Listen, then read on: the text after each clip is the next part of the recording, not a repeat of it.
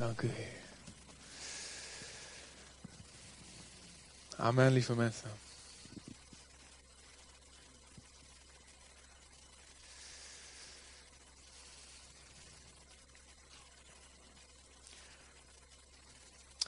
Amen, lieve mensen.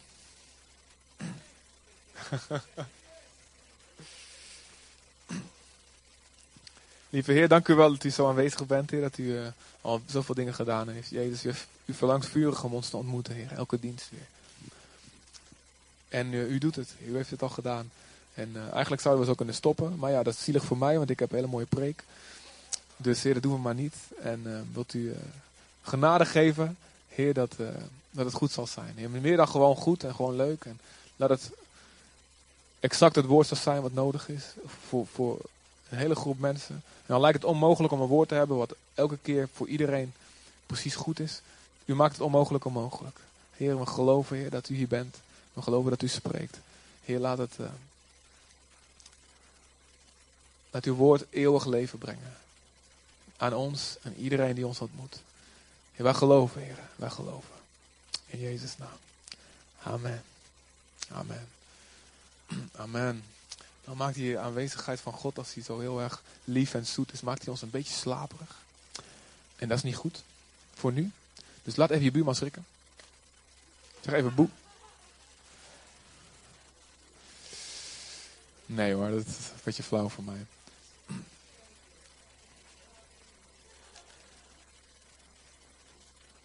Maar uh, Nee, even serieus. Zeg even tegen degene die naast je zit. Um, jij hebt deze preek nodig. Ja, Dinant en Martin, ja, doe maar eventjes jullie. Zeg maar even, jij hebt deze preek nodig, want ik zie daar een splinter in je oog. En haal even die splinter in de oog bij, uh, bij je buurman. en dan zeg maar even terug. Je hebt zelf een balk. Nee, oké. Sorry mensen, ik ben in een flauwe bui vandaag. Ik hoop dat het goed gaat. Ik denk dat het meevalt. Ik denk dat het toch meevalt. Alright, oké. Um, hij staat hier niet vandaag, maar we hebben uh, zo'n mooie banier met, uh, met onze uh, slogans. En ehm, als we je vannacht om drie uur wakker gaan bellen, dan kun je ze zo opdreunen. Want de drie uitspraken zijn Amen. Amen. Heel goed. Heel goed. We hebben goed geïngestudeerd. Ja. Ja, dat, loop maar naar het mandje. Het ligt er wel in. Um. En um, nog een keer. Ger, doe jij hem maar dan. Ger, 1, 2.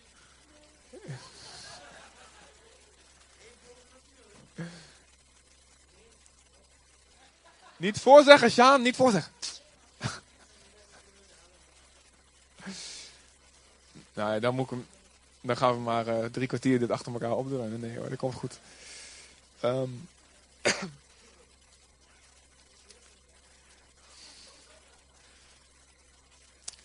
en uh, ik heb um, twee weken geleden gesproken over uh, een stem uit de hel. En um, die sloeg er nogal in, begreep ik. Bij mezelf ook altijd. En eigenlijk was dat wel de bedoeling. Dus de week daarna met veel mensen ook over nagepraat. En ook uit het land heb ik verschillende berichtjes gekregen. Want uh, de preken worden toch... Nou, we kunnen geen statistieken zien, maar wat, aan de reacties die ik krijg... Um, en mensen, toch mensen die die me aanspreken, blijkt dat onze preek op de site best wel op de webpagina best wel goed beluisterd wordt. Heb ik ook veel reacties op deze, dit woord gekregen. Nou, veel, gewoon een aantal. Um, en dat is goed. Het is goed. Het is goed voor ons uh, om uh, toch een besef te hebben. Uh, als je er niet bij was, um, je kunt het dus naluisteren. Maar het is goed voor ons om, om voortdurend een besef te hebben van, van de eeuwigheid. Want ik merk dat alledaagse dingen, die krijgen pas hun plek als je de eeuwigheid goed in de gaten hebt. Als je, die, als je dat, dit goed in focus hebt. Um, en um, voor mij, elk klein dingetje op een dag heeft een doel. Omwille van die eeuwigheid. Uh, ik bedoel, um, ik kreeg pas motivatie om bijvoorbeeld om gezond te eten. Doordat ik perspectief kreeg op de eeuwigheid. Bijvoorbeeld. Want had ik zoiets van, ja, weet je, ik kan eh, zelf eh, snel naar de Heer willen en niet, dat het niet zoveel uitmaakt hoe gezond ik leef. Nou, kom ik toch bij Jezus. Maar ik wil, ik, God heeft dus een leven voor me. Ehm, en de bedoeling is dat ik 80 of 90 jaar leef. En het schijnt dat, zoals Alejandro, die pas geboren is, dat, die, dat 50% van zijn leeftijd dat die allemaal 100 gaan worden. Ehm, maar hij heeft dus een aantal jaar voor me om vruchtbaar hem te dienen. En als ik dan met een beetje met de petten naar gooi met hoe gezond ik leef. Dan heeft God dus eh, misschien vijf of één of, of tien jaar minder om mij te gebruiken. Wat hij opbouwt tijdens mijn leven. Hij bouwt iets op, hij investeert in me. En als ik dus daar een beetje met de pet naar gooi met hoe ik leef. Heeft God dus minder gelegenheden om mensen te redden voor die eeuwigheid direct door met ongelovigen te beïnvloeden of te spreken. Maar ook indirect door, dat, door de gelovigen te versterken. Die op hun beurt weer de wereld beïnvloeden. Uh, en dat is een gewoon klein voorbeeldje van hoe alledaagse dingen in zijn juiste plek komen te staan. Als je de eeuwigheid goed in focus hebt. En wat we dus toen besproken hebben. Het is niet fijn om te horen over de hel en te horen dat die, dat die erg is. En dat die eeuwig is. En dat iedereen die niet gelooft, daar naartoe gaat. Maar het is wel noodzakelijk. Het is zo noodzakelijk. Want als we alleen gaan spreken over die dagelijkse dingen van nu. En ik geloof dat de kerk moet spreken over de alledaagse dingen. Daarom praten we over, over seks en over gezondheid en al die uh, relaties, al die dingen. Maar die krijgen pas een plek als je die eeuwigheid goed op de rails hebt in je gedachten. Snap je, snap je dat? Um, dus um, ja, en eigenlijk ook in die context wil ik vandaag een onderwerp gaan bespreken. Wat je misschien vaker gehoord hebt en wat ook, wel, ook hier wel aan de orde komt. Maar um, wat vaak getrokken wordt in het persoonlijke. Wat vaak gezien wordt als dat is iets van mij. En wat we als westerse mensen zien als de hoogste trap van wat de psychologen noemen de piramide van Maslow. En um, dat is uh, niet zo belangrijk om te weten, maar goed. Uh, er is zo'n theorie, en dat staat dus niet in de Bijbel, van, uh, en die zegt, het is best, best wel interessant, een mens die probeert eerst zijn eerste basisbehoefte te vervullen. En als die vervuld is, dan gaat hij naar een volgende, minder basis. Maar, en zo gaat hij steeds hoger. Als hij bijvoorbeeld eten heeft en veilig is, nou, dan gaat hij op zoek naar relaties.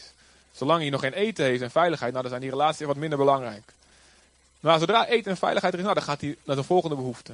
En de allerhoogste behoefte die je als laatste gaat proberen te vervullen is zelfontplooiing. Zelfverwerkelijking. Jezelf ontwikkelen en, en uh, groeien en uh, leren en, en, ontdekken wie je bent en je identiteit vinden. En um, alhoewel deze theorie dus niet in de Bijbel staat, want het zit best wel wat interessants in. En ook in de christelijke, uh, in je wandel met God kom je dit een beetje tegen eigenlijk. Um, en zie je dat wij beïnvloed zijn door onze cultuur. En dat kan ook niet anders. Beïnvloed zijn door de uh, wereld om ons heen. En dan zie je vaak een christelijke versie ontstaan van dat zelfontplooiing. Ik wil ontdekken wat mijn gaven zijn. Ik wil ontdekken wat mijn talenten zijn. Ik wil ontdekken wat mijn bediening is. Um, en dan gaan we, ga ik een seminar over doen, dan ga ik een boek over lezen en dan ga ik daarin groeien. En dan wordt dan een soort leuke hobby, zeg maar. Maar dan met een christelijk sausje. En nou ben ik heel erg voor het ontdekken van je gaven, het ontdekken van je talenten, het, lezen van boeken en seminars. En de, al die, ben ik helemaal 100% voor. God is daar 100% voor. Alleen met een andere reden als waarom het in, onze, in de cultuur om ons heen gebeurt. Niet in, met een egoïstische reden, dan ontdek ik wie ik ben. En ik merk dat dat veel mensen, ik, ik veroordeel dit niet bij iedereen, maar ik ontdek dat veel mensen op die manier ook kijken naar wie ben ik in Christus, weet je wel. En het is goed om te weten wie je bent in Christus, maar identiteit in Jezus. Dat is goed, maar dat veel christenen ook egoïstisch daartegen aankijken. Maar de, de link die ik vandaag wil leggen tussen het op zoek gaan uh, naar wie je bent en het ontwikkelen van je talenten. Uh, ik wil daar een, dus een, een koppeling maken tussen dat en de eeuwigheid van mensen om je heen. En Jezus is daar heel erg duidelijk in, in de beroemde gelijkenis van de talenten. En, um, ik wil, maar ik wil vandaag beginnen met een ander gedeelte. Um, en het die staat in het Oude Testament. Voordat ik dat ga doen, even één tekst uit 1 Petrus 4, vers 10. Laat ieder, uh, of staat hij op het scherm, dan wacht ik even heel netjes. Uh, heb je 1 Petrus 4 voor me eerst? Of heb je die gemist? Die staat heel klein. Oh, goed zo. Echt, ze zijn echt zo goed, die, onze straaljagers. Straalkanon mensen. Laat ieder van u de gave die hij van God gekregen heeft, gebruiken om de anderen daarmee te helpen. En zoals het goede beheerders van Gods veelsoortige gaven betaamt. Nog één keer. Laat ieder van u de gave die hij van God gekregen heeft gebruiken om de anderen daarmee te helpen. Zoals het goede beheerders. Zeg even met mijn hart op, beheerder. Je bent een beheerder van Gods veelsoortige gaven. Betaamt. Betaamt is een oud woord. Een nieuwe vertaling, staat toch een beetje oude woord in. Betaamt van, dat, wat, dat, dat hoort zo. Dat past. Dat is passend. Dus hier staat, iedereen heeft gaven. Iedereen. En soms, misschien denk je, ik heb geen gaven. Uh, Christian kan spreken, uh, die kan zingen, en die kan dansen, en die kan schilderen, maar ik heb geen gaven. Maar ik zeg je, iedereen heeft een gave. En misschien zien ze er niet zo uit als wat de wereld op dit moment talenten noemt. Maar iedereen heeft gaven. Je hebt allemaal iets unieks. Je hebt een unieke mix van dingen gekregen die niemand anders heeft. Als jij niet, uh, uh, niet bent wie je bent, mist er een stukje van wie God is in deze wereld. Mist er een stukje van wie God is in deze wereld. En je bent dus een beheerder van die gaven. Nou, de gelijkenis van de talenten, daarin spreekt Jezus over de een die krijgt de tien, die andere krijgt de vijf, die andere krijgt de twee, de andere krijgt de één. En sommigen hebben er wel meer. En er wordt ook meer van verwacht. En anderen hebben, hebben er ook wel minder. Dus het, als je een verschil ziet van ja, maar die heeft er veel, dan kan dat misschien wel kloppen. Maar toch vraagt God van je dat je je beste maakt van het weinige wat je denkt te hebben. En soms door het weinige wat je denkt te hebben, als je denkt, je ik heb maar weinig, soms door het gebruiken van dat weinige ontdek je dat je eigenlijk veel meer hebt dan dat je dacht dat je had. Want gave 2 of talent 2 komt soms pas in zicht als je talent 1 begint erin te zetten. En misschien heb jij wel 10 talenten, maar omdat je je eerste niet gebruikt, denk je van, nou, ik heb niets. Terwijl je er 10 hebt. En je bent iemand met een maximum aantal bedeelde talenten en gaven en, en, en, en dingen waarmee je anderen kan zegenen. Maar omdat je je eerste nooit gebruikt, je stopt hem in de grond, kom je nooit toe aan het ontdekken van die anderen. Want je blijft op je gat zitten. En een gat met een D. En daar gaan we nou even naar kijken waarom ik gat met een D zeg. Uh, nummer 32. ja, ja, de, bijbelse onderlegde mensen. Die hoor ik meteen al het antwoord fluisteren. Heel goed. Ah, daar staat hij ook al in beeld natuurlijk. Stom. Oké. Nummer 32. Eventjes situatieschets. Um, ik hou er zo van tussendoor hoe Oude Testament verhalen laten zien hoe uh, het, het, Nieuwe Testament illustreert. Echt zo perfect hoe dat ook op elkaar aansluit. Um, de situatieschets is als volgt. Uh, het volk Israël, 2 miljoen man, is inmiddels al 40 jaar door de woestijn getrokken. Ze zijn dus door, onder leiding van Mozes bevrijd. De tien plagen zijn geweest. Ze zijn door de Rode Zee gegaan. Um, ze hebben de, de wet gekregen van Mozes op de berg uh, Sinaï. De tien geboden en heel veel voorschriften daarbij. Um, gaan vertrekken vervolgens um, binnen in datzelfde, ja, in dezelfde jaar nog. Even, ik weet niet of dat klopt. In ieder geval heel, vertrekken vervolgens naar het beloofde land. En de bedoeling is dat ze meteen dat land Canaan, het huidige Israël en nog een stuk eromheen, in bezit gaan nemen. Maar doordat ze bang zijn en hun angst meer geloven dan God, en in natuurlijke ogen meer geloven dan God, zegt God: Oké, je, je geschieden naar je geloof.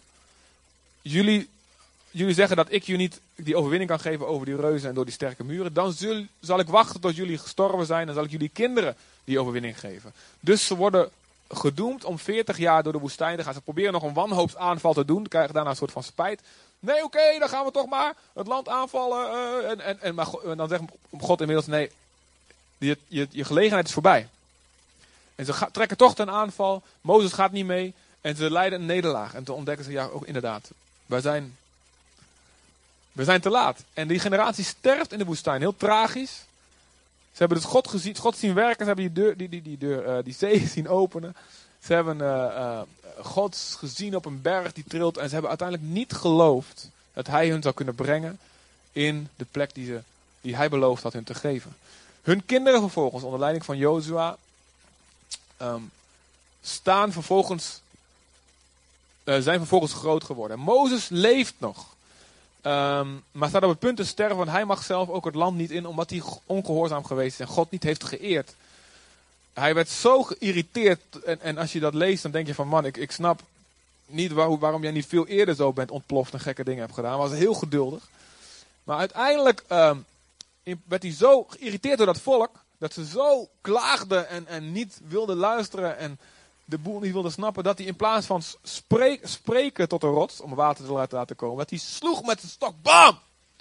En er kwam ook water uit. God gaf een wonder terwijl hij ongehoorzaam was. Maar God zei nee, dit is niet goed Mozes. En dat laat ook zien dat hoe anderen ons ook irriteren, het is nooit een excuus voor ons om te zondigen. Amen.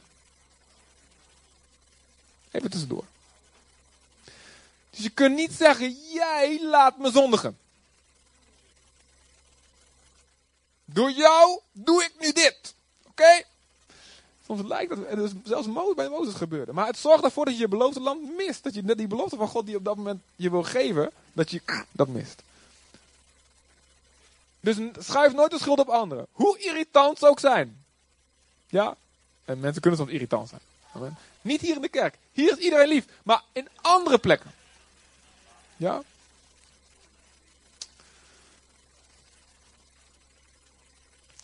Gewoon even duidelijk zijn. Maar, dus, is Mozes, geeft zijn laatste instructies. Er, er gebeuren nog van allemaal dingen in Numeri. En in Deuteronomium herhaalt hij de wet nog een keer. En hier in Numeri 32 um, hebben ze al een aantal oorlogen gehad. Ze zijn nog niet in het, in het, in het echte, de kern van het land. Maar wel al in het gebied waarvan God gezegd heeft, dat ga ik je ook geven.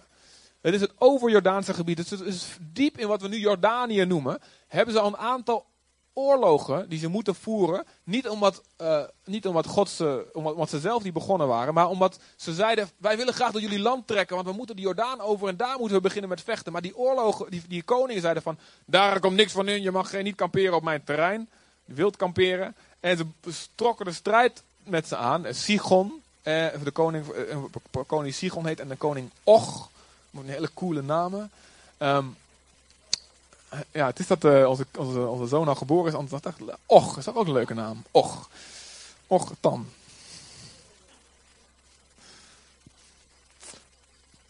Ja, altijd beter dan, dan, dan Pakistan. Of, um,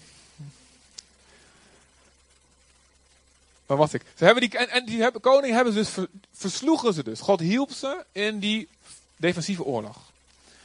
En ze kregen in één keer al een heel terrein in bezit. Een heel groot stuk land. Was dus al helemaal leeg, want die vijanden werden totaal verslagen. Um, en dat kregen dus al in bezit. Nou, nee, dat, is, nee sorry, moesten later, waren er nog mensen. Maar in ieder geval, ze kregen het al onder controle. En dan komen 2,5 stam van de 12 komen naar Mozes toe. En dat gaan we nu lezen. Nummer 32. De Rubenieten en de Gadieten bezaten bijzonder veel vee. Toen ze zagen dat het gebied van Jazer en Gilead bij uitstek geschikt was. Dus dat is het gebied wat ze net veroverd hadden. In Jordanië dus. Bij uitstek geschikt was om er vee te houden, gingen ze naar Mozes en de priester Eleazar en de leiders van de gemeenschap en zeiden: Het gebied van Atarot, Dibon, Jazer, Nimra, Gesbon, Elale, Sebam, Nebo en Beon, dat de Heer voor het volk van Israël veroverd heeft, dat gebied is zeer geschikt voor vee. En wij hebben veel vee. En ze vervolgden, wees zo goed voor uw dienaren dit gebied in bezit te geven. Wees zo goed, wees zo goed uw dienaren dit gebied in bezit te geven. Laat ons niet de Jordaan oversteken. Oftewel, yo, deze plek is goed, wij willen hier wel blijven. En, en hartstikke mooi dat dat land aan de overkant eigenlijk het hartland is van wat we gaan krijgen. Maar wij vinden dit al fijn, wij vinden dit al oké. Is goed. En Mozes nam dat niet positief op. Mozes antwoordde de Gadieten en de Rubenieten. Oké, jullie willen hier blijven. Terwijl je broeders, jullie broeders ten strijde trekken. Wil je de Israëlieten soms de moed ontnemen om over te steken naar het land dat de Heer hun gegeven heeft. En dan begint Mozes een preek. Herinner je niet hoe we bij Baal Peor Hoe we daar al in zonde zijn gevallen, dat er zoveel mensen zijn doodgegaan omdat we niet hebben geluisterd. Herinner je niet wat er allemaal gebeurd is? En jullie willen nu zeggen, wij gaan lekker hier relaxen. En laat de rest maar vechten, laat de rest nog maar verder gaan. Wij hebben al wat we willen hebben. En Mozes wordt super pissig op ze. En of dat staat niet bij of dat terecht is of niet terecht. Um, het kan een misverstand zijn. Want dat, dat, ze nog niet het hele verhaal hebben verteld wat hierna komt. Het kan zijn ook dat ze schrokken van Mozes preek. En dat ze daarna met elkaar gingen praten en, zeiden, en toen een besluit hebben gemaakt om te doen wat ze nu gaan zeggen in het volgende stukje. In um, het tweede gedeeltetje. Yes. Hmm. Yes, oké, oké, oké. Ik heb hier staan. Ja, vanaf 16 tot 24.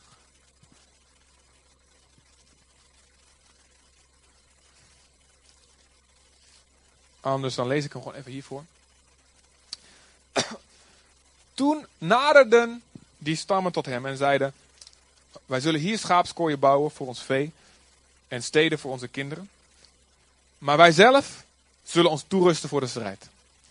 Ons voor de Israëlieten uit haasten, totdat wij hen op hun plaats gebracht hebben. Onze kleine kinderen echter zullen we in de versterkte steden achterlaten vanwege de inwoners van het land. En wij zullen niet terugkeren naar onze huizen voordat iedere Israëliet zijn erfelijk bezit ontvangen heeft. Wij zullen immers niet met hen aan de overzijde van de Jordaan en verderop erfelijk bezit ontvangen, want ons erfelijk bezit is dan aan deze kant van de Jordaan waar de zon opkomt. En toen zei Mozes tegen hen, als u deze zaak doen zult, als u uzelf voor het aangezicht van de Heer, voor de strijd zal toerusten, en als elke man van jullie, die toegerust is voor de strijd, die goed kan vechten, de Jordaan zal oversteken voor het aangezicht van de Heer, totdat hij zijn vijanden van voor, hem heeft, voor zich heeft verdreven, en tot het land voor de Heer onderworpen is, dan mogen jullie terugkeren. En zullen jullie onschuldig zijn voor de Heer en voor Israël. En dan zal dit land, waar we nu zijn dus, wat je graag wil hebben, jullie bezit zijn. Maar als jullie dit niet doen, als jullie dit niet zo doen, zie dan hebben jullie tegen de Heer gezondigd. En weet dan dat je zonde je zal vinden. Dus bouw steden voor je kleine kinderen en kooien voor je schapen en doe maar wat over je lippen gekomen is. Dus het antwoord van die 2,5 stam is: oké, dit is de deal. We snappen waar je zorgen om maakt, Mozes. Dus dan zullen we het zo doen.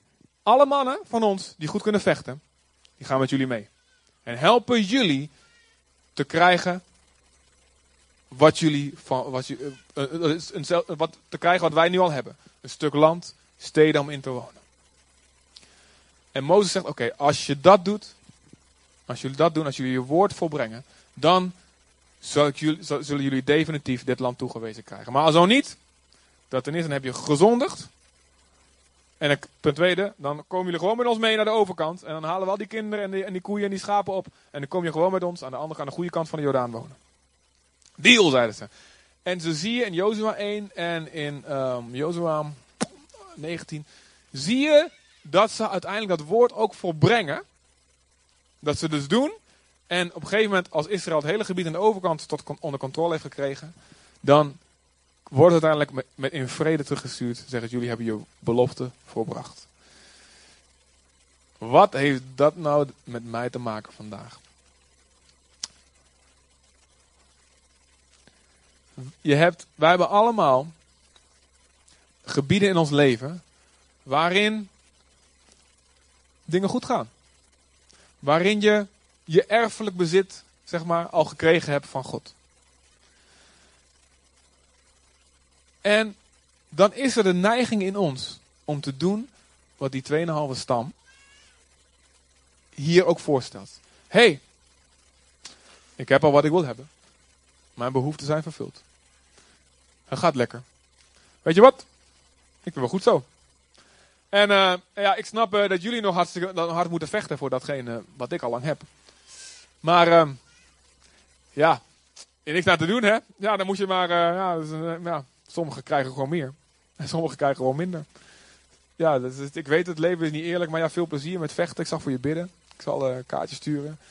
En Ik zal op teletext volgen of op internet hoe het gaat met je, met je strijd. Maar ik zit lekker. Ik, uh, ik was op zoek naar een goede partner. En uh, ja, nu heb ik uh, een goed huwelijk. En uh, ja, ik snap dat anderen goed dat die daar nog moeilijk mee hebben. Maar weet je, ja. Ja, ik, ik zit lekker. Ik heb mijn huisje, boompje, beestje. Hartstikke leuk. hey, ik snap dat, ehm, dat je nog, nog, nog, ja, die rust van binnen mist. Maar goed, weet je wel, ik ben al helemaal rustig gemaakt. Ik heb al vrede gekregen. En de Heer is mijn vredevorst. Ja, ja sommigen, sommigen krijgen dat gewoon eerder dan de anderen. Hè? Ja, ik snap dat de wereld Jezus dan niet kent. Maar goed, ik ken hem al. Ik ben gered, mijn zonden zijn vergeven. En zo kan ik heel veel gebieden opnoemen. En allemaal hebben we gebieden. Hoe heftig je leven soms ook helemaal niet onder Gods controle lijkt te zijn. Maar allemaal als je goed kijkt, als je met de ogen van je geest, van de Heilige Geest kijkt, er zijn gebieden waarin jij al gekregen hebt, wat anderen nog niet hebben. Amen. Kunnen we dat zeggen? Gods goedheid is te zien in ons leven. Soms moet je er even voor zoeken. En eventjes uit de klaagstand en slachtofferrol komen. Maar God heeft ons allemaal gebieden gegeven. Allemaal. Amen. Maar uit dit stuk kunnen wij dus zien, het is onze plicht naar onze broers, onze zussen, naar de verloren mensen en uiteindelijk dus naar de Heer. Het is onze verplichting om dan niet op onze gat te gaan zitten, of op onze Ruben te gaan zitten. Maar om mee te vechten met anderen. Die het nog niet gekregen hebben wat wij al hebben. De Heer wil dat. En weet je waarom? Dit is wat Jezus gedaan heeft voor ons. Jezus had alles, alles voor elkaar. Als je één iemand die alles voor, als je bedoelt, als er één iemand die alles voor elkaar heeft, is, dan is dat God de Zoon. Amen. Hij heeft alles. Hij heeft niks nodig. Hij is alomtegenwoordig. Hij heeft een perfecte relatie met de God de Vader, God de Heilige Geest. Maar hij komt. Hij komt. Zijn liefde. Zijn liefde drong hem om te komen. Om mens te worden. En van voor de grondlegging van de wereld al was hij het lam dat geslacht is. Staat er in openbaring. Voor de grondlegging van de wereld was, was het lam al geslacht. De echte gebeurtenis in onze tijd kwam in 3033 AD, Anno Domini. Maar Gods, God de Zoon, Jezus Christus, is ons voorgegaan. En heeft ons een voorbeeld gegeven. Hij zei, joh, ik heb een relatie met de Vader. Ik ken hem. En hij gaf alles wat er te geven was in het leven. Om ons, om, om voorop te gaan. En ons hetzelfde te geven. En met ons mee te vechten. En weet je, doet hij vandaag de dag, doet Jezus dat nog steeds. Hij had in de hemel met pensioen kunnen gaan, maar dan staat dat hij aan het bidden is. Dat hij aan het pleiten is. Ja? Is dat niet cool? En hij gaat ons voor. En in alles gaat hij ons voor. In alles gaat hij in onze spits gaat hij vooraan. Dat is onze Jezus. En hij alles wat wij gekregen hebben aan goede geestelijke zegeningen, hebben we omdat Hij met ons meevecht. Want die vijanden kunnen we niet uit onszelf verslaan. Het feit dat God je leven zo veranderd heeft. En dat je nu gewoon werk hebt en kunt functioneren in de maatschappij. Is zijn genade. Is omdat Jezus dat gedaan heeft. En zelfs ongelovigen hebben zoveel te danken aan Jezus. Het feit dat wij vrede hebben in Europa. Ik kan heel, ja, het duurt een beetje lang om dat te doen, dat zal ik niet doen. Je kunt het zo duidelijk linken aan het evangelie. De komst van het christendom. Je kunt zeggen, nee, dat komt door de EU en bla bla. Nee. En door het humanisme en communisme, al die dingen. Dat zijn allemaal afgeleiden van wat de verandering die Jezus evangelie gebracht heeft in Europa en in de wereld. Ook al ontkennen we het nu met z'n allen. Het feit dat wij niet elke dag moeten rennen voor ons leven, omdat de mensen ons kop in elkaar willen slaan, komt omdat Jezus gekomen is in Europa. En gekomen is in de wereld. Dus Jezus heeft ons gegeven wat wij niet hadden. Jezus is die stam van Ruben en Gad en de halve stam van Manasse. Is ook weer een symbool van wat hij gedaan heeft voor ons. Amen. Hij trok met ons door de Jordaan. En Jordaan is ook een symbool van de dood. En hij vecht aan onze zijde. En nu nog steeds. In elke verleiding, hij vecht aan je zij. En Jezus roept ons op. Volg mijn voorbeeld. Volg mijn voorbeeld. Wat jij gekregen hebt, je talenten. Zet het in voor mijn koninkrijk. Zet het in voor mensen om je heen. Zet het in voor mensen die het nog niet hebben. En er staat dus hier dat het zonde is. Het is zonde tegenover God en tegenover je broers en zussen. Om lekker te genieten van wat jij zelf gekregen hebt. Zonder je te bekommeren om anderen die nog in die strijd zitten. Op dat gebied. En ik, ik heb dit is een van, de, van de fundamentele lessen van mijn leven. Toen ik voor het eerst in aanraking kwam, ik als, als netjes opgevoede jongen. In het, eerst in, Olst en daarna in Boskamp. En weet je, onze huis zat weken niet op slot. In onze auto. En mijn, het was zo relaxed daar. Er gebeurde helemaal niks. Er kwam af en toe een koe voorbij en dat was het dan. En mijn vader en moeder, wie ze kent, zijn hartstikke lief. Ik heb nooit een zorg in de wereld gehad. En ze hebben, ik ben zo, zo stabiel als ik weet niet wat opgevoed. En ik dacht, logisch dat ik heel naïef dacht over de wereld. En toen ik voor het eerst dus in aanraking kwam met lijden en pijn en dat echt dichtbij me kwam. Eh, door, door mensen te ontmoeten, maar bijvoorbeeld ook door mijn vrouw te ontmoeten, die een heel turbulent jeugd gehad heeft. Toen het zo dichtbij kwam, voelde ik me schuldig. Zei ik, heer, waarom heb ik het zo goed gehad? Waarom heb ik zoveel? En, en, en er, zijn, er is zoveel rottigheid in de wereld. En ik dacht, wow. En God zei me heel duidelijk, het, zo, het is een van de fundamentele woorden in mijn leven.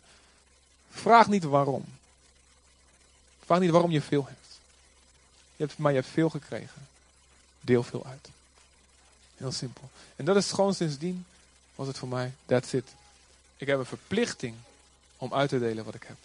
Om te ontwikkelen wat ik heb. Paulus zegt in 1 Korinther 9 vers 16. Wee mij indien ik het evangelie niet verkondig. En in Lucas 17 staat een verhaal. En laten we die even lezen, Lucas 17. en het is heel erg offensive, heel erg um, aanstootgevend verhaal. Voor een, iemand in onze tijd. Heel aanstootgevend. En dit is Jezus. Als iemand van jullie een knecht zou hebben die ploegt of kudde dan zal hij, wanneer hij thuis komt van het land, toch niet tegen hem zeggen: Ga maar meteen aan tafel. Nee, zal niet veel eerder tegen hem zeggen: Maak iets te eten voor me klaar. Doe je gordel om en bedien me terwijl ik eet en drink. En daarna kun jij zelf eten en drinken. Nou, dit is voor ons al, dit kennen wij natuurlijk niet meer. Maar dit was heel normaal in de tijd van Jezus. Je hebt een dienstknecht en iedereen die kende zijn plek. En dus hij, hij, hij sprak hun aan op iets wat ze kenden. Voor ons is dit voorbeeld alleen al van, nou, dat doe je toch niet. Je gaat er niet zitten, je gaat er niet zitten eten terwijl iemand anders zit te kijken. Zo van, nou, nog niet gegeten. Dat doe je niet, toch? Hoop dat je dat niet doet. Misschien thuis nog bij je moeder, weet je wel. Je moeder kookt nog een jaar. Maar, in die tijd was het gewoon. Jezus zegt, nou, net zo min als dat dat gewoon is, dat dan, dat dan die meester zegt tegen die slaaf, oh, kom maar lekker erbij eten. Net zo min is het, hij, hij bedankt de knecht toch niet om wat hij gedaan heeft, wat hem is opgedragen. Hetzelfde geldt voor jullie. Wanneer jullie alles gedaan hebben wat je is opgedragen, zeg dan: Wij zijn maar knechten. We hebben enkel onze plicht gedaan. En in de oude vertaling staat: Wij zijn slechts onnutte slaven.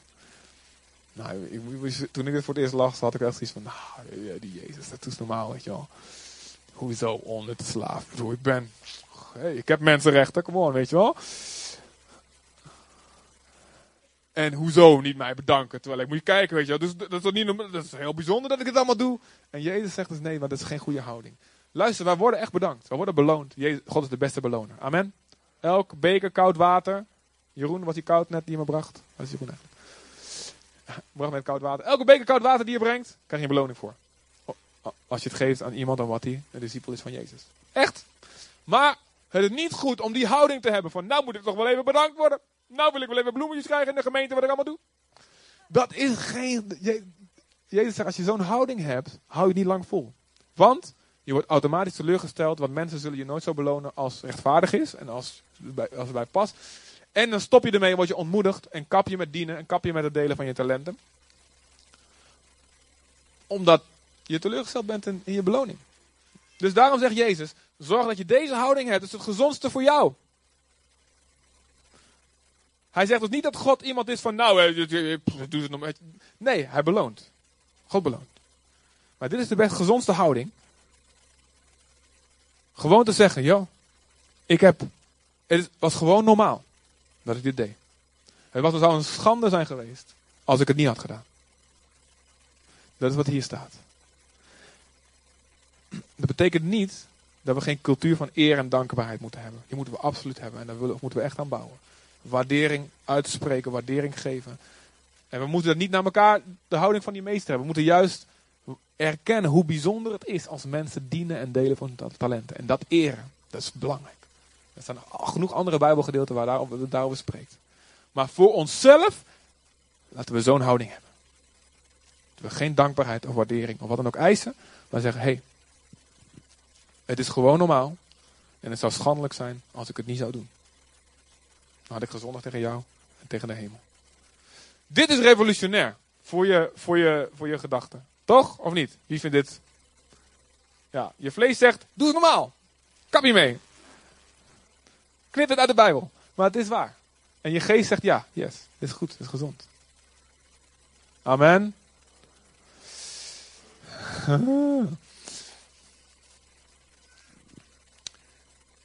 En dat is hetzelfde wat, wat we in Numeri dus lezen. En wat er dan gebeurt is, je gaat gebruiken wat je hebt. En God zegt tegen Mozes, Mozes zegt, hoe moet ik dan het volk bevrijden? God zegt tegen Mozes, weet je wel, ga jij het volk eens even bevrijden? En Mozes zegt van, ja, blablabla, ik stotter, ik, en ik, eh, ik, ik, ben geen man van het woord en ik ben geen dit en ik, ben, ik heb, kan niet dat en, en ze geloven me vast niet. En elk excuus, en God die, die heeft, eh, voor elke excuus heeft hij een schild van geloof voor Mozes. Hier, bam. En om deze reden kan je het wel, om deze reden kan je het wel, bam, bam, bam. En dan zegt God, waarmee moeten ze dan bevrijden? En zegt God, is heel interessant. Ik heb de tekst eventjes niet, en het schiet me nou te binnen. De, uh, Exodus 6, ergens volgens mij staat er. En zegt God, wat heb je in je hand? Ja, een, gewoon een stok, weet je zo'n herderstok. Even, niet van onderwerp veranderen, heer. Waar, waar moet ik, waarmee moet ik bevrijden? En God zegt, wat heb je in je hand? Dus als het gaat om van, maar ja, maar, ja, maar wat, wat heb ik dan voor talenten? Wat heb ik dan voor land al in bezit waarmee ik anderen kan helpen? En de, wat heb ik dan? God zegt tegen jou, wat heb je in je? Wat heb je in je? Is geen trucvraag, mensen. Gewoon, het is. Wat heb je in je hand? Wat heb je? Gewoon het alledaagse ding. Wat jij kan. Dat saaie ding wat jij kan. Waarvan je denkt van, ja, wie zit er nou te wachten op iemand die, zit te die kan borduren? Weet je wel? Ja. Er zitten echt mensen op te wachten. Ja, borduren in de geest. Profetisch borduren. Je kunt daar mensen mee bemoedigen met borduren. Oh, toch? Ja. Jouw alledaagse timmeren. Jouw alledaagse oppasvaardigheden. Jouw alledaagse kookvaardigheden. Wat heb je in je hand? Maar dat is niet op een podium en dan krijg ik geen erkenning. En dat maakt niet uit. God beloont jou wel. Hij weet je te vinden. Borduren op een podium is best wel, gaan we een keer doen. Best wel cool. Ja. Heel spannend ook. Er wordt een dienst van vier uur. Hoe lang doe dat borduren? Ik weet niet. Dan gaan we de hele Bijbeltekst helemaal borduren. Weet je wel. Even, uh, scherm vol. Dat alledaagse ding wat jij kan, dat wordt boven natuurlijk. God zegt, gooi dat alledaagse ding, gooi die stok op de grond. Wat gebeurt er met die stok? Wie weet het? Je wordt een slang, toch? Nou, als jij je borduur, je breipen op de grond gooit, wordt het een slang. Nee. Het wordt iets bovennatuurlijks. Borduurpen, ik weet niet hoe dat werkt. Breipen, toch? Breipen is toch een pen? Breinaald? Potlood? Pen? Maakt niet uit. Niet mijn talent, helaas. Maar God maakt jouw saaie talent bovennatuurlijk. Amen. God, zeg maar, God maakt mijn saaie talent bovennatuurlijk.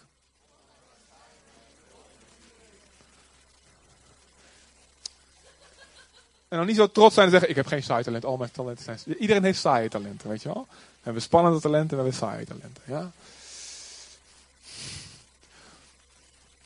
God maakt het boven natuurlijk. En God gebruikt het om anderen te bevrijden. Gods saaie staf God gebruikte het om anderen te bevrijden, om een zee te openen. Ja? Wat heb je in je hand? Wat heb je in je hand? Nou, wat heb je in je hand? Ga eens nadenken. Wat heb ik? Wat kan ik wel?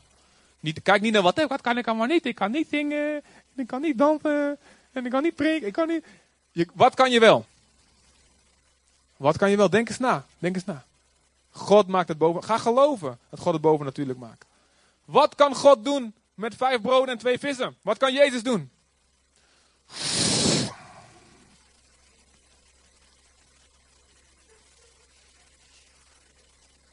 Ja, met geluidseffecten, je weet toch. Dan zie ik zo'n vermenigvuldigd. Dan krijg je als je te veel tekenfilms kijkt. Als volwassene. Want weet je, sommige, Mozes zei, jullie moeten overteken. Waarom? Wij hebben twaalf stammen nodig voor die oorlog. Met 9,5 stam. Sommige oorlogen zullen wij niet winnen met 9,5 stam. We hebben iedereen nodig. En weet je, andere mensen. Luister, iedereen is zelf verantwoordelijk. Maar we zijn ook mede verantwoordelijk voor elkaar. En sommige mensen winnen hun oorlog alleen als jij met ze meevecht. Amen. En God zegt, ik wil, dat, ik, wil, ik wil dat je stopt met eventjes... Het is goed om te genieten wat je hebt. En je, hoeft, je, je mag best wel genieten, gewoon eventjes voor jezelf even koesteren. En als, alsjeblieft doe dat, anders heb je ook geen energie om weer uit te delen. Maar laat er een ritme zijn. Dat je genieten en uitrusten en dan ga uitdelen en vechten. Genieten en danken voor wat je hebt. Voor jezelf voeden uitdelen en vechten. Als een dag en nacht, een adem in, adem uit ritme. Goedemorgen kerel, welkom. Laat het een ritme zijn. En sommige mensen hebben jouw bijstand nodig, hebben jouw saaie talent nodig. Misschien kan je alleen bemoedigende kaartjes schrijven. Weet je hoeveel bemoedigende kaartjes al gemeentes en bewegingen van God hebben gered? Huh? Zoals ik vaak gezegd heb, er zijn momenten geweest, dat zijn, deze gemeente is gered door iemand die een maaltijd voor ons kwam koken. Die het aan de deur kwam brengen. Anders waren wij op dat moment gestopt. In het begin van de tijd, in de begintijd. En er zijn heel veel verhalen die we kunnen vertellen. Saai talent misschien. Grote gevolgen. Amen. Je weet toch? Hè? En weet je, een andere, een andere reden waarom Mozes zich zorgen maakte om deze aanvraag. En zei, dit schept een precedent. Als jullie gaan uitrusten, als je je al een plekje hebt, dan voeren we een volgende oorlog. En dan gaan die gasten ook stoppen wat ze hun eigen zaakjes voor elkaar hebben. En blijven uiteindelijk met veel, veel minder over. En jouw niet gebruiken van je talenten is een slecht voorbeeld voor anderen. En luister, eigenlijk zat ik te denken toen deze, dit woord van de Heer kreeg, dacht ik van, mijn Heer, dit woord, dus voor de verkeerde gemeente heeft u het gestuurd, want ik vind echt serieus, het is echt serieus, dat deze gemeente heel actief is. We hebben 50 tot 60 procent die iets doet in de gemeente alleen. Dan hebben we niet, niet eens wat je doet in de maatschappij en in je gezin en wat dan ook. Een heel actieve gemeente. Dank ik God heel, danken we God heel vaak voor. Maar God wil dat het blijft. En God wil dat we de connectie ook maken. Tussen onze talenten. Dat het niet egoïstisch is. En dat we op die manier gaan jagen naar meer. Gaan jagen naar groei. En dit is waarom Jezus, omdat hij, om de vreugde die voor hem lag, groeide hij. Staat Lucas 2 vers 52. Daar staat, Jezus nam toe in grootte, fysiek, in wijsheid, in gunst bij God en in gunst bij mensen. En hij ging naar de tempel toen hij 12 jaar was. Ging hij daar praten, ging hij kletsen met die gasten en zijn ouders waren hem kwijt. En, om, en hij groeide met een reden. Hij ontwikkelde zijn talent. Hij ontwikkelde zichzelf met een reden. En daarom, het is niet egoïstisch als jij elke dag je Bijbeltje pakt, als je gaat bidden, als je jezelf opbouwt. Als je het doet met dit voor ogen.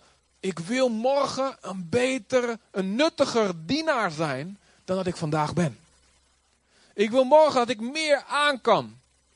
Dat ik meer vaardigheid heb, dat ik emotioneel sterker ben, dat ik, dat ik, dat ik gezonder ben, dat ik wijzer ben, dat ik ervaring heb die ik vandaag nog niet heb, waar God me vandaag niet voor kan gebruiken voor anderen, dat ik het morgen wel kan. En dan wordt het een heel ander soort zelfontplooiing. Snap je wat? Dat is niet van, nou, ik wil mijn talent, ik wil, nou, het is leuk, weet je, ontdek ik wie ik ben. Dat is niet jezelf. En dan breek je met die, met die cultuur om je heen, die, waar alles op zichzelf gericht is. En dan geef je je leven. En dan doe je hetzelfde. Je gaat, leest ook boeken, je gaat naar seminars en je groeit en je leert en je vraagt en je ontwikkelt. Maar het is gericht op anderen. Het is gericht op Gods eer. Amen. Oh, ik hou ervan om zo te leven. Ik hou ervan om zo te leven. Goed zo. Yes. Liefde spant zich in en geloof uit zich in daden.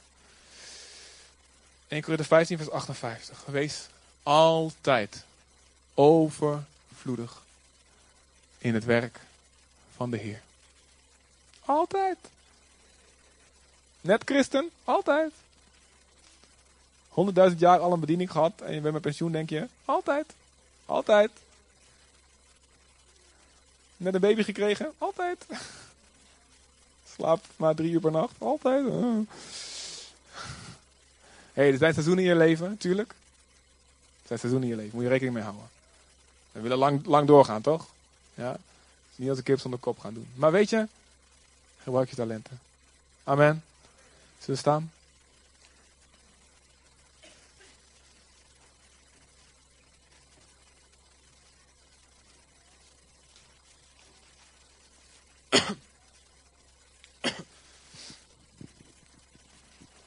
Yes.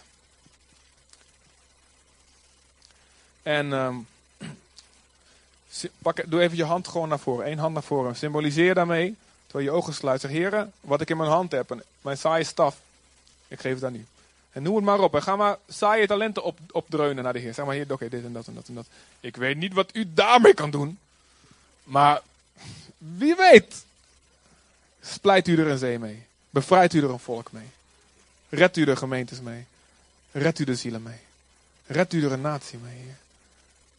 Voed u er een menigte mee. Met mijn saaie lunch. Oh God, Heer. Ik geef, noem het maar op, noem het maar op, noem het maar op. Dingen waar je nooit aan gedacht hebt. Dingen die je gewoon te onheilig vond of te alledaags vond. Noem het maar op. Noem het maar op. Noem het maar op. noem het maar op. En terwijl jullie gewoon lekker uh, veel maar wat, wat de geest uh, binnenbrengt. Vader en God, Heer, wij, wij heiligen elk talent voor u. Wij heiligen onszelf. We zetten onszelf apart. En als je wil, je hoeft natuurlijk niet, ben niet verplicht, maar als je wil, bid mij na. Zeg maar, ik heilig mijzelf. En ik heilig mijn talenten. En wat ik in mijn hand heb, ik geloof dat u het zal gebruiken. Voor bovennatuurlijke dingen. Vader, dank u voor alles, Heer. En ik bid dat de komende tijd we zullen herkennen, Heer. Die saaie dingen. Oh God, dat ze worden tot een slang, Heer. Een goeie dan, hè? Niet een slechte. Heer, help ons, help ons, Heer. Twee dingen, twee dingen. Terwijl iedereen eventjes gewoon zijn ogen gesloten houdt en nog op de Heer richt. En praat maar even gewoon even door als het niet jou betreft. Maar nog gewoon twee, ik denk, profetische gedachten die hiermee te maken hebben. David had moeten strijden aan de frontlinie. Deed hij ook heel vaak. Maar één keer, wat voor reden ook, besloot hij thuis te blijven. En terwijl in het, in het seizoen dat koningen normaal ten strijde trokken, zat hij thuis. Anderen vochten zijn, zijn strijd. Hij dacht, ze kunnen wel zonder mij. En toen spotte hij zijn douchende buurvrouw. En viel die in zonde. En hij had grote gevolgen voor hem, voor zijn koninkrijk, voor zijn familie. God vergaf hem, maar het had grote gevolgen.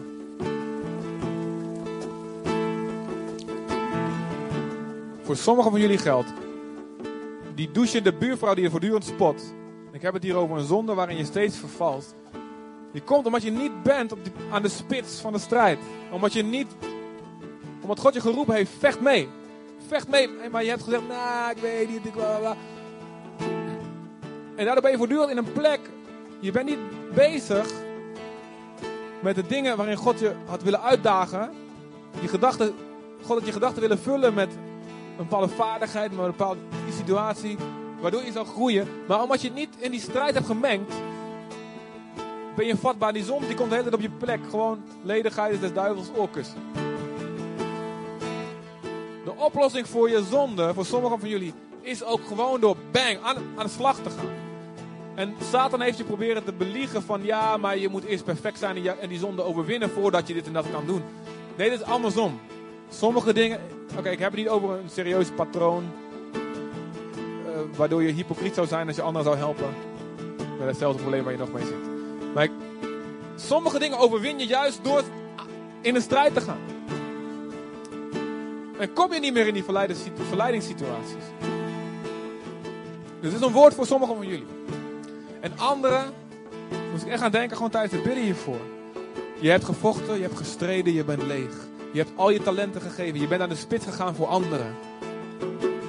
En je hebt het gedaan met een goed hart, je hebt het gedaan met een zuiver hart. Je hebt de Heer gediend, je hebt anderen gediend. En op sommige momenten heb je vreugde ervaren en hebben mensen je gedankt. Maar over het algemeen ben je teleurgesteld. Ben je teleurgesteld in de beloning die je kreeg. Je had verwacht dat door te dienen je op een plek zou komen van ere, van respect en van erkenning. En maar het is niet zo gegaan. Nog niet zo zoals je hebt gedacht. En je bent ontmoedigd. En je denkt van nou weet je wat, dan zet het, dat gebruik ik mijn talent maar op een laag pitje. Want ik, ik heb mezelf helemaal leeg gegeven. Leeg gestreden. En ik zie anderen gezegend worden, maar ik voel niet die waardering en erkenning. Weet je, God huilt met je mee. Hij, hij snapt je pijn. En hij, God ziet uit naar de tijd dat, die, dat de rechtvaardigheid heerst. En dat alles wat in het verborgene gedaan is en nooit erkend is. Dat hij dat kan eren. En niet voor één moment, maar voor de eeuwigheid. Een onvergetelijke krans. Onvergankelijke krans. Die altijd zichtbaar zal zijn. Een soort rechtzetten van wat op aarde nooit erkend is. Maar God zegt, lieve broer, lieve zus, word niet moe het goede te doen. Je dacht dat die tekst een jaar betekende. Oké, ik word een jaar niet moe. Oké, ik word vijf jaar niet moe. Je dacht misschien dat die twintig jaar betekende niet moe te worden het goede te doen. Maar weet je, het betekent een leven lang niet moe worden het goede te doen. Het betekent een leven lang. Want als het tijd is, als het Gods tijd is, zal je oogsten indien wij niet verslappen. Vergeef de mensen voor wie je gevochten hebt en die je niet hebben gedankt. Laat de teleurstelling, laat de bitterheid, laat het los. En zeg, Heer, hier ben ik weer. Hier ben ik weer. Hier ben ik weer. Hier ben ik weer. Als jij dat bent, vergeef de mensen. Noem ze maar op. Misschien zie je groepen mensen voor je die je niet hebben bedankt. Misschien zie je specifieke gezichten. Noem ze maar op. Zeg, vergeef ze, Heer. Ze weten niet wat ze doen. Ik pleit voor ze. Ik bid voor ze. En ik ga weer mijn staf oppakken. Mijn talent gebruiken. Amen.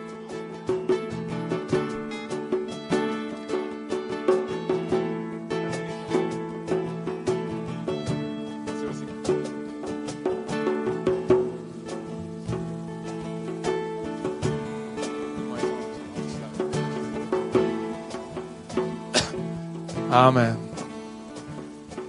Dank u, Heer. Is God goed, jongens? Gaan we gebruik in onze hand hebben? Yes. Alright. Wij gaan afsluiten. We gaan jullie naar de koffie sturen. Zoals elke keer ehm, kun je komen voor gebed. Kun je blijven zitten, je kunt naar voren komen. Gebedsteam mensen letten altijd op elke week.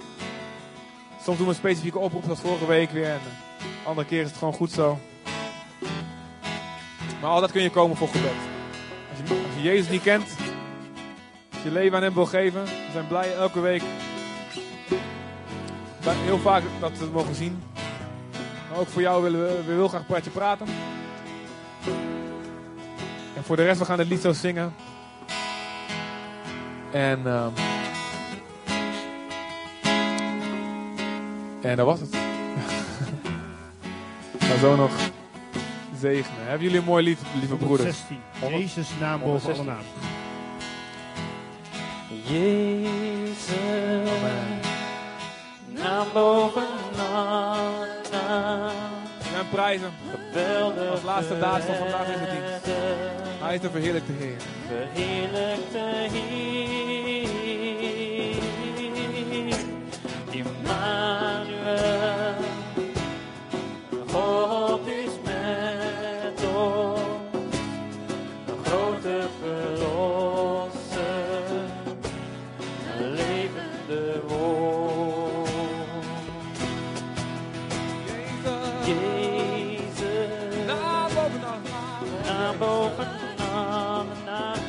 Onze redder.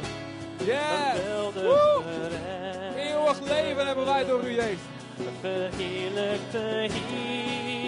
Wees verheerlijk door ons leven. Elk talent, Jezus. U bent met ons. God is met ons. Grote verlosser. Het levende woord. Dank u, Jezus.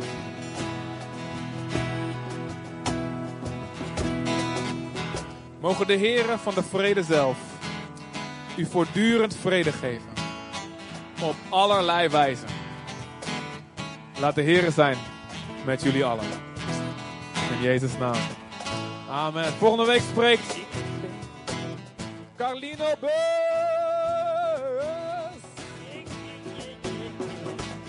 Ik ga zo lekker preken in Harderwijk en in Groningen. Lekker door. Deze week weer dagopeningen. God bless. Leef mensen. Het is verplicht om alle gasten en nieuwe mensen welkom te heten na- bij de koffie. Amen. Verplicht. God bless. Ik weet, hij heeft mij gered. Mij in de vrijheid gezet. Ik geloof.